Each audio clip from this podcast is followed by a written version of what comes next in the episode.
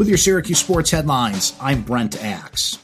Eamon Powell considers the Upstate Medical University Arena in downtown Syracuse his second home, and that means he could have a very comfortable start to his pro hockey career.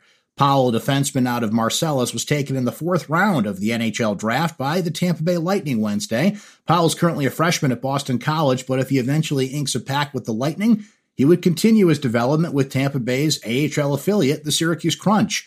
Powell is a 5'11, 165 pound prospect who was ranked the 51st best North American prospect by NHL Central Scouting entering the draft, playing for the U.S. national team development program juniors in 2019 20.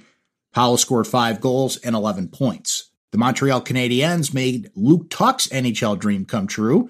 That organization picked the Baldwinsville native in the second round of the draft on Wednesday, number 47 overall. Tuch, a wing, is a freshman at Boston University. His older brother, Alex, is a forward for the Vegas Golden Knights. Luke posted 15 goals and 15 assists for the under 18 squad at the National Team Development Program in Plymouth, Michigan.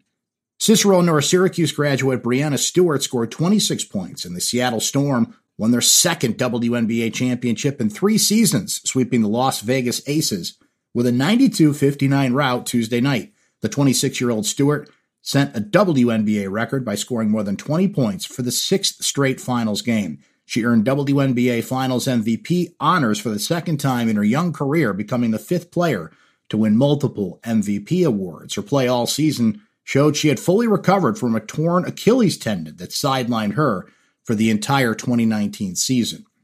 The Syracuse field hockey team's two games against Boston College, scheduled for Saturday and Sunday, have been postponed due to a positive coronavirus test in the BC program.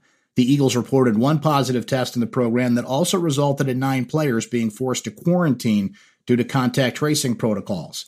Syracuse has played twice this year and currently has four more regular season games scheduled before the ACC tournament.